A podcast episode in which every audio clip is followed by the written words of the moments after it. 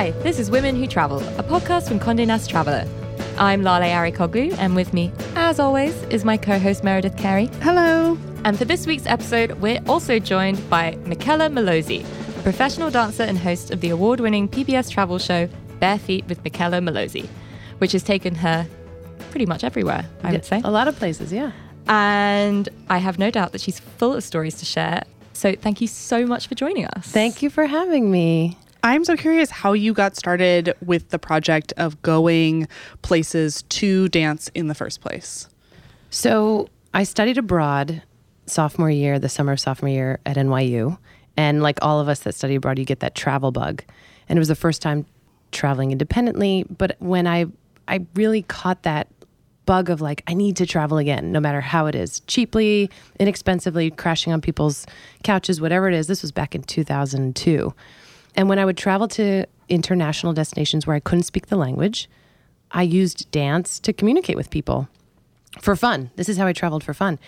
For me, it was so much fun dancing, but what came out of the dance was all of a sudden I'm invited to a family's dinner where their mother's cooking for me, or I'm invited to a wedding in Mumbai. You know, it was this amazing key that opened every single door, and it was through music and dance. And so I kept having this idea of, there's something special about this way to connect with people.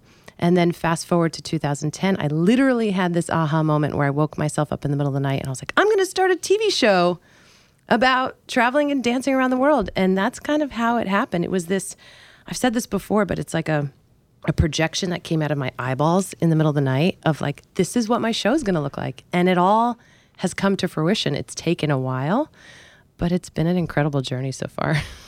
And so to rewind slightly back to that study abroad trip. Yeah. It takes quite a lot of balls to just walk up to some people and start dancing. Yeah. What was that first time when you did it and plucked up the courage and then were also like, huh, I'm like making a connection here. This yeah. sort of works. Yeah. So I grew up dancing. I was a dancer. I started dancing since I was like three. Uh, we have old family stories that I've been dancing since a baby, just like I'm always on the dance floor, whether it's a wedding, and I grew up, I'm first generation American. So I grew up in an immigrant family where traditional dance and music, my parents are Italian, is of, and the language and the food is very much part of our upbringing. So hearing these different this different music and dressing up in costume, you know, a cultural costume wasn't strange for me. But I never had that cross-cultural connection. The very first time I really felt that, it was a friend of mine's father was getting married in Scotland. The wife, soon to be wife, was American. The father is Scottish, British. Um, and they wanted to have a ceilidh. I never heard of what a ceilidh was. And they Oh, had, I've experienced yeah, that. oh yeah. Now I think they're so much fun. A little whiskey, a little beer, you know, get the courage. Um, but there were so many Americans coming into Scotland for this wedding that they wanted to teach them what is a ceilidh? So we had a ceilidh lesson in a barn a couple days before the wedding, and we had so much fun. We had so much fun, and I was like, "This is what I want to keep doing," and that really stuck with me. But I'm also, I'm not shy. You know, you you can't be shy. I think that's what transmits also in the show over the years of doing this is that I don't care if I mess up. I'm not doing this to become a professional tango dancer. I'm not doing this to become a professional belly dancer. I'm doing this to connect with people in a fun way. I just happen to have the vocabulary in my body so that the people who are teaching me feel comfortable enough to keep going. That's where I think I have that's my superpower is I don't give a shit if I screw up, right? But I also care enough about what these people are so proud of that I want to do it justice. And then by digging even deeper, and you see it in their eyes. Like at first, there's some of them are super skeptical. Like they're like, she's never going to get this dance. And then I get a little bit of it, like, oh, let's teach her more. Let's teach her more. And then that's where you get that magic. Um, so it's a little bit of not caring, but also being so caring about what they are so proud of. I think at the same time.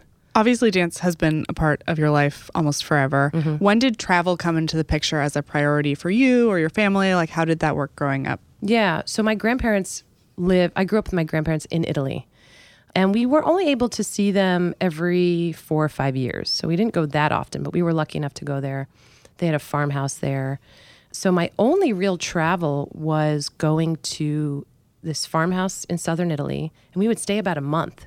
We were, it was amazing. But when we were there, we were working there. It wasn't like, I mean, we would go to the beach because it was in southern Italy and it's beautiful. I mean, now I feel like a spoiled brat, but as I say this, but really, like we would slaughter the chickens and the rabbits, and we would pick the eggs, and we would pick the figs. I mean, they, it was a farm, a working farm, and it was work, and we were living there. And so for me, travel always meant doing something that was almost work. You know, you had to do something there. It wasn't just like laying around and being lazy. So I think that to me is what travel meant. It didn't mean going on vacation and getting away from everything. It was going somewhere and continuing on with your life in an amazing way of what they do locally. So that really stuck with me. And that's how I travel now. I couldn't really imagine going somewhere and not doing anything. I think I would get really bored. Um, and even if I tried not to do anything, I end up dancing with people or finding music or, you know. So you're talking about work and travel and it being integral to that. Now that you are what three seasons into Bare Feet, mm-hmm. how does the planning go for the seasons? How do you pick the places you're going? How does planning on the ground and deciding who to talk to and who to dance with? How does that all work? Yeah. So this season in particular is pretty interesting. Um, when I was preparing for this season, it's on public television, so I'm, I'm an independent producer. I have to find all my own funding. I'm very proud to be part of the public media family. Um, the integrity of the show. I get to make the show I want to make. Um, I know Samantha Brown has been a, a, host on here and she talks about that same thing. Public television is really something special that um, I think, as the American public, we need to value. And aside from that, when I was in the process of about to make Bare Feet season three, I thought, the first season was international destinations. Second season, we did Bare Feet in New York City. New York is my home, it's my love. How I know New York is through dance. And so I was able to feature my friends, people who I've danced with for years through cultural neighborhoods in New York. So Little Ukraine in the East Village, Little Haiti out in Flatbush, Brooklyn. I danced in Harlem. I danced on Broadway. It was so much fun.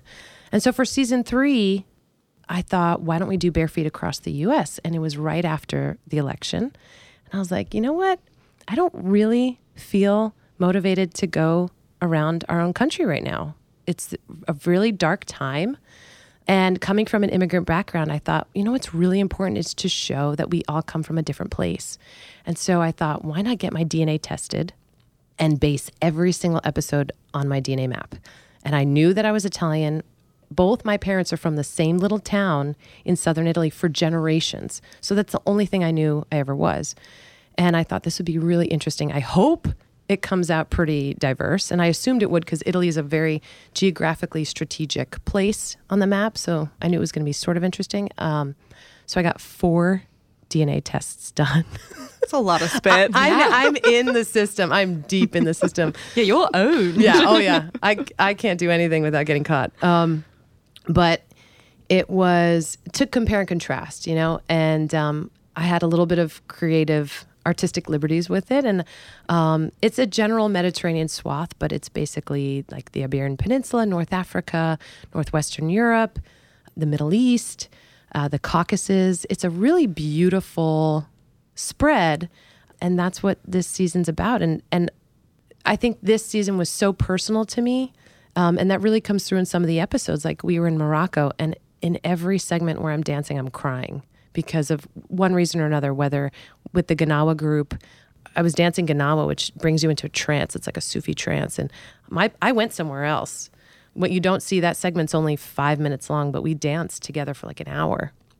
And my body just went to another place. And I felt so connected with these people. And another moment, we walk into a, a, a cafe playing tarab music, which is um, a folk music from that area. And uh, we walk in and there's a lute player who looks like my father and my grandfather. And my uncle had just passed and he looked very similar. And i'm going to get emotional thinking about it but it's very there there's a connection. There's a reason why when it says your dna comes from this place it really you feel that connection. And you know Morocco is a Muslim country and it it's a beautiful beautiful culture. It's a beautiful beautiful people and I felt so connected with them, but it was something so different from what I've grown up with. And I think that's also a really important message that's tying through this whole season is in one way or another, I am connected to these people in somehow. And every place I go in all the past seasons, I've always felt connected to people when I dance with them. It's so funny. Like when I was in Turkey, like, oh, you must be Turkish. Or,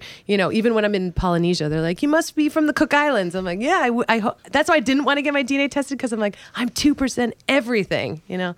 And then I'm not. But, but then knowing that I'm somewhere in my past, someone came from here, it felt so wonderful and beautiful. And, and, and we started this two years ago, and now all of a sudden DNA travels become a thing. Well, that was actually um, going to be my next question. Thank you for Sorry. giving me that wonderful transition, yeah.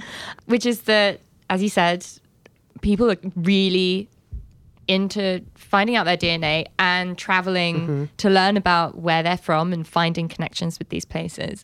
Why do you think there's been that rise in it right now? Why are people feeling drawn to finding out where they they came from? I think there's so many different reasons, and I've spoken. I speak at the Travel and Adventure Show, New York Times Travel Show. I speak at those shows about this DNA journey that I started.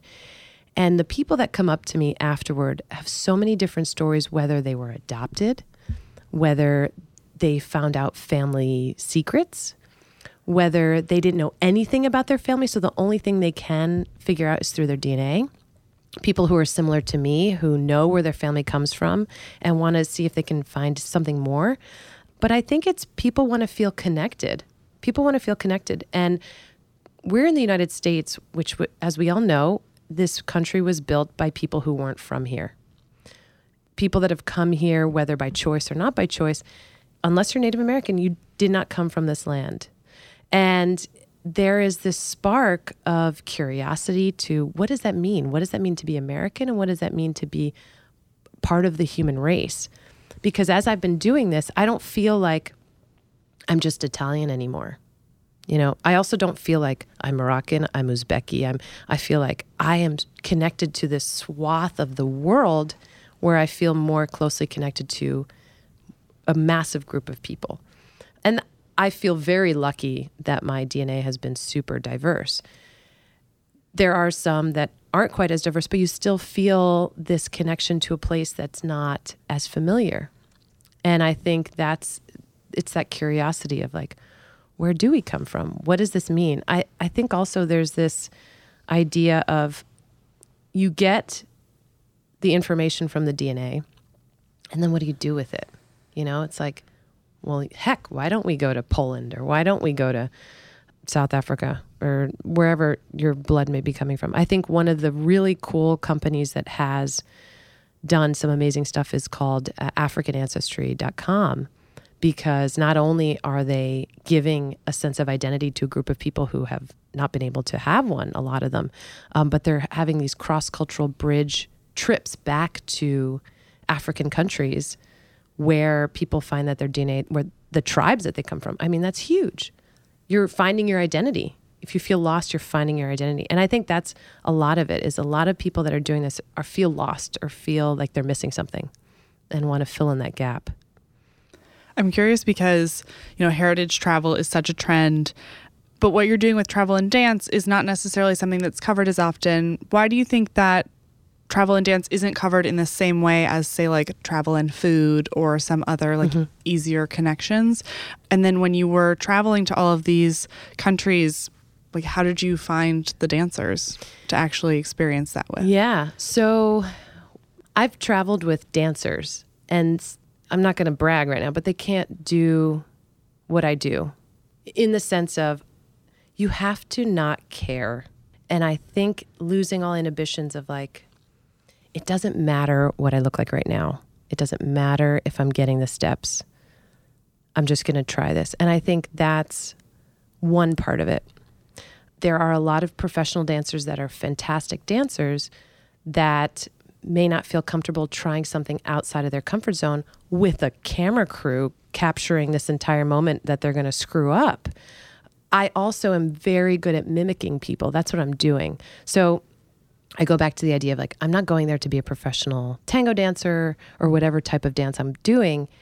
Um, but with that sense of not caring, there are a lot of people that w- would absolutely care what they look like if they're jumping in without any any any rehearsal. I mean, I get questions all the time like, "Don't you go the day before and rehearse?" And it's like, "No, sometimes we have 5 minutes, sometimes we have an hour." And whatever you see, that's what you get, you know. So, I think it's a particular skill set um, which I'm very proud that I have.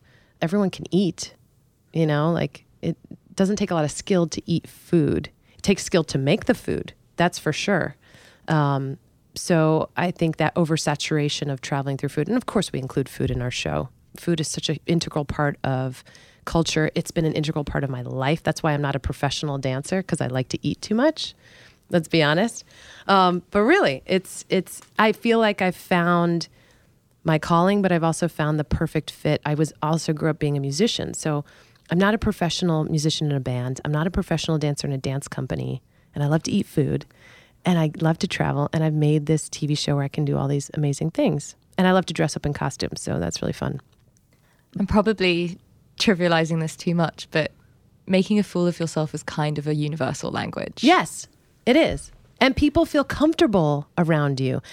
That's where we get the magic is people are like she's okay. She's cool. Not cool. I'm such a nerd but she's like willing to try. Yes. Yes. Willing to try and we want to give her more. That's where i always see that shift in in when i'm approaching groups is the perfect example. We were filming in georgia the republic of georgia there is this world renowned Sukhishvili Georgian National Ballet, and I've seen them perform here. I've seen them. They are incredible. Google them, look at them. Uh, they are like acrobatic, insane, beautiful dancers. I've never seen anything like it. And so it's been a dream of mine to dance with them. And so when we were going to Republic of Georgia, I found out that my ancestry was through that area. And I was like, we're going to Georgia. We're dancing, dancing with Sukhishvili and we made it happen. And i always have to be very clear because there's always lost in translation. And how i find these groups sometimes is through the tourism boards. And i say this is a group i want to dance with or do you know of a group that has this style of dance? Can you connect us? So we had this conversation. I need to be able to try the dance. That's the point of the show. It's not showing just them dancing. It's me jumping in. And there was this moment lost in translation. We go to the rehearsal. We're there dancing for like an hour. We're getting all this beautiful b-roll I'm waiting, I'm waiting. I have my shoes on, I'm ready. I'm sitting and watching. And then all of a sudden So ready. Yeah, so ready. Because I was like, I've been watching this choreography. I feel like I can pick it up, but not because it's insane. Um, and all of a sudden, I see them talking in the corner. And I could tell, I don't speak Georgian, but I could tell that they, he was upset because here we are, they have a rehearsal for a huge performance. It's like going to the New York City Ballet and be like, this girl's gonna try ballet for the first time can you just let her jump in for five minutes?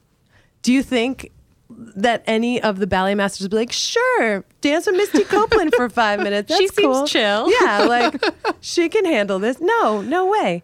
So I don't blame anybody who's like, girl, you're crazy. So finally, he like storms off because it's it's frustrating. He's the choreographer, and they were like, Mickela, I don't think we can do this. I was like, all I need is five minutes. Just give me five minutes and they're like, okay, well, which choreography would you want to try? And I was like, I I had been watching for now, so I was like, there's this part where the girls are in a line and they're doing this fancy footwork. Let me try that. And they're like, okay, fine. And he's like, everybody on break, you know. And again, I don't speak Georgian. I figured he said that. And I start dancing and I start picking it up, and the dancers start coming close and they start clapping and they start cheering and I get it and they're cheering. And then Iliko comes back the artistic director choreographer and he goes show in Georgia he's like show her this dance show her this dance. And so then we get the men and he's like so happy and he's teaching me more and we did this in 7 minutes. We did it in 7 minutes. We used like every second of that video. And that moment where he shifts happens over and over and over again. And that's where I'm like, I got him. And I got them, and I got the story, and I got this experience that I'll never forget. And that happens every single time. And it's so stressful because if it was just communicated, and it, you know, it is what it is, but just communicating like, Mickela needs to dance with you. And I think people just like, nah, it's cool. We'll just perform for her. But again, I think you know, I'm my producer. I'm also my director pretty much. We're a very small crew. It's me and two people. I fly all the way across the world. If we don't get what we need to get, that's on me. And it's like, I won't take no for an answer. Damn it, I came here to dance with you. We're dancing. That's amazing. Yeah. Are there any other places that really surprised you as like a folk dance hotspot? Um, oh, it's like every place is amazing. As a dancer and someone who just loves world music, music in general, um, every place I go is just like, I want to stay here for two weeks and just soak this up. And we only get about four or five days. But we really do some incredible stuff that I think we get to see stuff that a lot of people don't don't always have access to. Ireland is one of my favorite countries in the world. I've been there five times. And going back to how I find these groups, when I started Bare Feet, it was just a blog. And I would travel and do web videos and, and write posts. And I had been to Ireland so many times. I'd made friends in Dingle, in Killarney, and we feature those groups in the show because I was like, I'm finally going to be able to go back to Ireland. And you guys, I love you so much. We become friends from dancing together and making music. And that's what's the beauty about Bare Feet, especially in this season. There are some groups where I've met them seven, eight years ago, and I'm now featuring them in the show because I can, because it fits in the story. But that's what Bare Feet's about. Is I love to say I make new friends by dancing with strangers, and that's what I do. And I I think if I don't live it, you know, if I just say that, but it's actually the truth. Like the people that you see in our show, the New York season, they're almost all of them are my friends.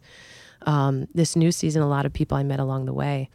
But Ireland, everywhere you go, there's just so much music. There's so much dancing. The people are so kind. It's so beautiful. Uzbekistan, this was actually the second time I went there.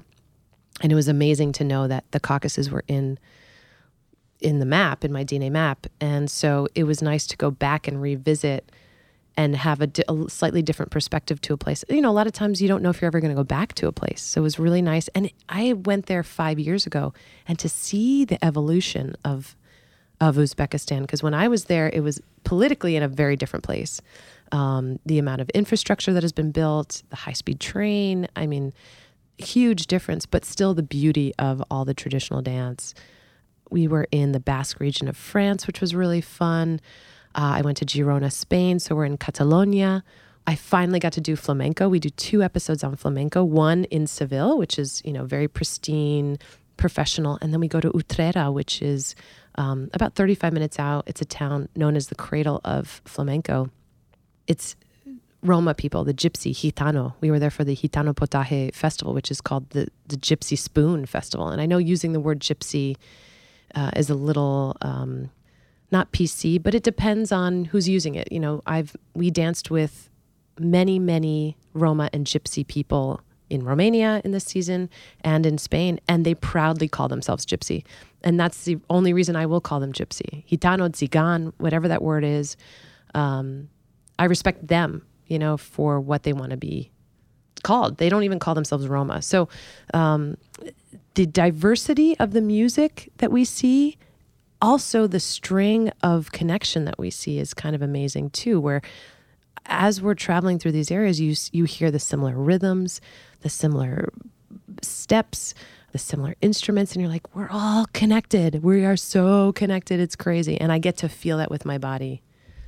So not only are you traveling to all these different places, but you're trying all these different types of dance. Were there any particular dances that you had never done before, and when you did it, it clicked and you felt an instant connection with? Mm-hmm. Morocco, I, again, I'll go back to Gnawa and Morocco. There was something, I'm very stocky. I love men's dances. Men's dances are way more fun than women's dances in most cultures. I mean, it checks out because most stuff they get to do is more fun. right? Right? I mean, women shake their hips, they do fun stuff, but the men are like squatting and jumping and But they're also they're dancing for themselves. Right, right, right. Exactly, exactly. Well, they're dancing for each other to show off, and they like want to one up each other. Same in when we were in Cyprus, same thing. And I'm like, I love that challenge. I just have that like a little bit of a of a competitive side, and I want to get it. But it's so much fun, and I'm built that way. I'm like, I can squat, I can jump. I'm like super stocky. So that one in particular, I think I can't explain it. There was something that was happening where the music, it's this, they're playing karkaba, which are like iron, they're like giant castanets basically. They were based on castanets from Andalusia. And they're playing this uh, gimbri, which is like a bass guitar drum, which they cross over to jazz. And they're playing and singing and just stamping. And there was something, we're squatting and jumping and squatting. And it's like, when I was done, then I felt like I was a little bit in pain because I have terrible knees and everything. But in it, you don't feel a thing. And I just felt this connection where I was able to follow them completely. It happens all the time. Every place I go, there's never been a place where I don't feel that connection. Um, again, Morocco was something completely, I just can't explain it, but every place I go, and everyone asks, "Where's the favorite place that you've been la or where's the favorite place you've been and dance?" It's the worst question. It's the worst question. It's the worst question. Worst. worst. And it's always like the last place I've been because it's fresh in your mind. But at the same time, I mean, there's never, even if I've had a bad experience somewhere, you always make something good out of it. Like, you know, we've had like production things fall through, and then whatever comes out instead is 10 times better than what we would have gotten in the first place. So I always say embrace the chaos. It is the best thing that can happen. And I'm lucky that we're such a small crew. I have creative control over my show. So if something gets totally screwed up, I can make that executive decision like, we're cutting that out. Let's find something else to replace it.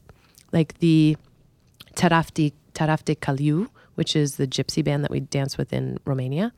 We didn't have that segment until like the day before we shot with them. We were trying to find through you know try, through Facebook and people who were connected. Everyone was on vacation, people were gone, and the fact that we were able to find them was a miracle, and it was magic. I in their home. They took. I went to Clejani, which is a gypsy. It's a gypsy village where we had to go to the front of the village, and they met us and took us to their home. And then we were in this beautiful courtyard, you know, a simple home, but everyone's playing music. I mean, these are virtuosic musicians, legendary musicians, and I'm sitting and eating and drinking with them and dancing with them and hugging them, and all of a sudden we're family. It's like, how does that happen every time? How does that happen every time? And my crew, again, we're two other people. Every time we finish, we're like in tears, like, that was fucking magic. that was magic. It really was. And I think what is the best part of what we do we're so small and intimate. We just have two cameras. We don't have a boom. We don't have lights. People feel comfortable with us. People feel comfortable with me. People feel comfortable with us because we're not this huge production that's, and we're not feeding lines to people. This is real.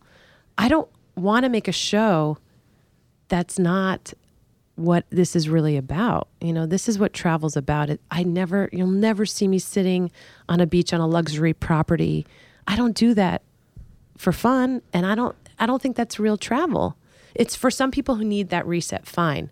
But if you're going to travel to experience a culture, don't go to a, a resort, you know? And uh, we'll never show that either because our show is about connecting with people. That's what it's about. It's the people. It's not really about the place. It's not really about the dance if you think about it. It's the people that I meet that are showing me these dances who are bringing me into their homes, bringing me into their studios, bringing me into their associations or cultural centers or whatever it is where they are able to share this thing that they're so passionate about, letting me in to be as one of them. And that's a huge honor right there. Half the time I have no idea what they're saying, but we are smiling and crying and sweating and touching very respectfully and sharing these dances. I say that every time because you are, you're touching someone. In it, dancing is very intimate. It can be very, very intimate. It and, you know, my husband watches some of these things. He's like, your show should just be called, you know, you just like go around the world and have old men kiss you all the time. and it gets him so mad. I'm like, yeah, but that's the best part. The best that's part. amazing. Yeah. So recently, when I hosted our Women Who Travel trip to Colombia, the day that I was most nervous about was the day where we were going to go dancing Mm-hmm. in Cartagena. And it's because I'm not very coordinated. And as one of the trip leaders, I knew that I was going to have to be the one to make sure that everyone else felt comfortable and stepped out of their comfort zone to trust the guides and the dancers to teach us the dances. And Mm-hmm. then they took us around to a bunch of different salsa clubs and Was bars and things.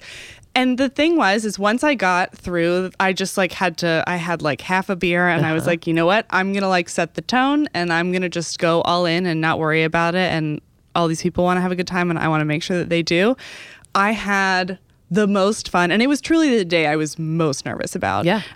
And I had the best time. And, and it really was. It was the guides and the dancers and everyone else feeling comfortable with just like being themselves and not worrying about you know us going to a bar and having people sitting on the sidelines like oh who are all these american mm-hmm. women mm-hmm. dancing? Mm-hmm. Um, are there any places that you think are really great for beginners or for people who maybe aren't as comfortable to just go out there and get it or dances that maybe are easier to pick up as a non-dancer that you think people should start hmm. with if they want to get out of their comfort zone in this way and maybe meet people in this way Yeah, um, social dancing is really great. I learned how to dance salsa by going to the Alphabet City and dance with like 60 year old Puerto Rican men.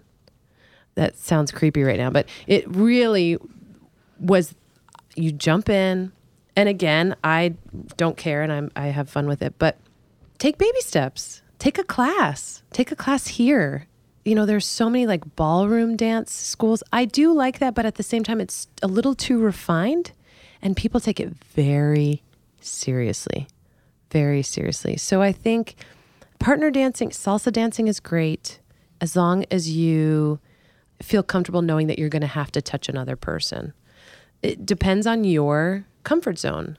Um, are social dancing where you don't have to touch anybody. But again, like you can find like square dancing in New York.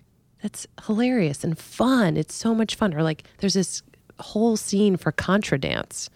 It's like a basically it was against the English back in the 18, 17 and 1800s, maybe even earlier. But it, there's like a revival of it. It was during the 1960s, and there's this whole young group of people that are doing contra dance.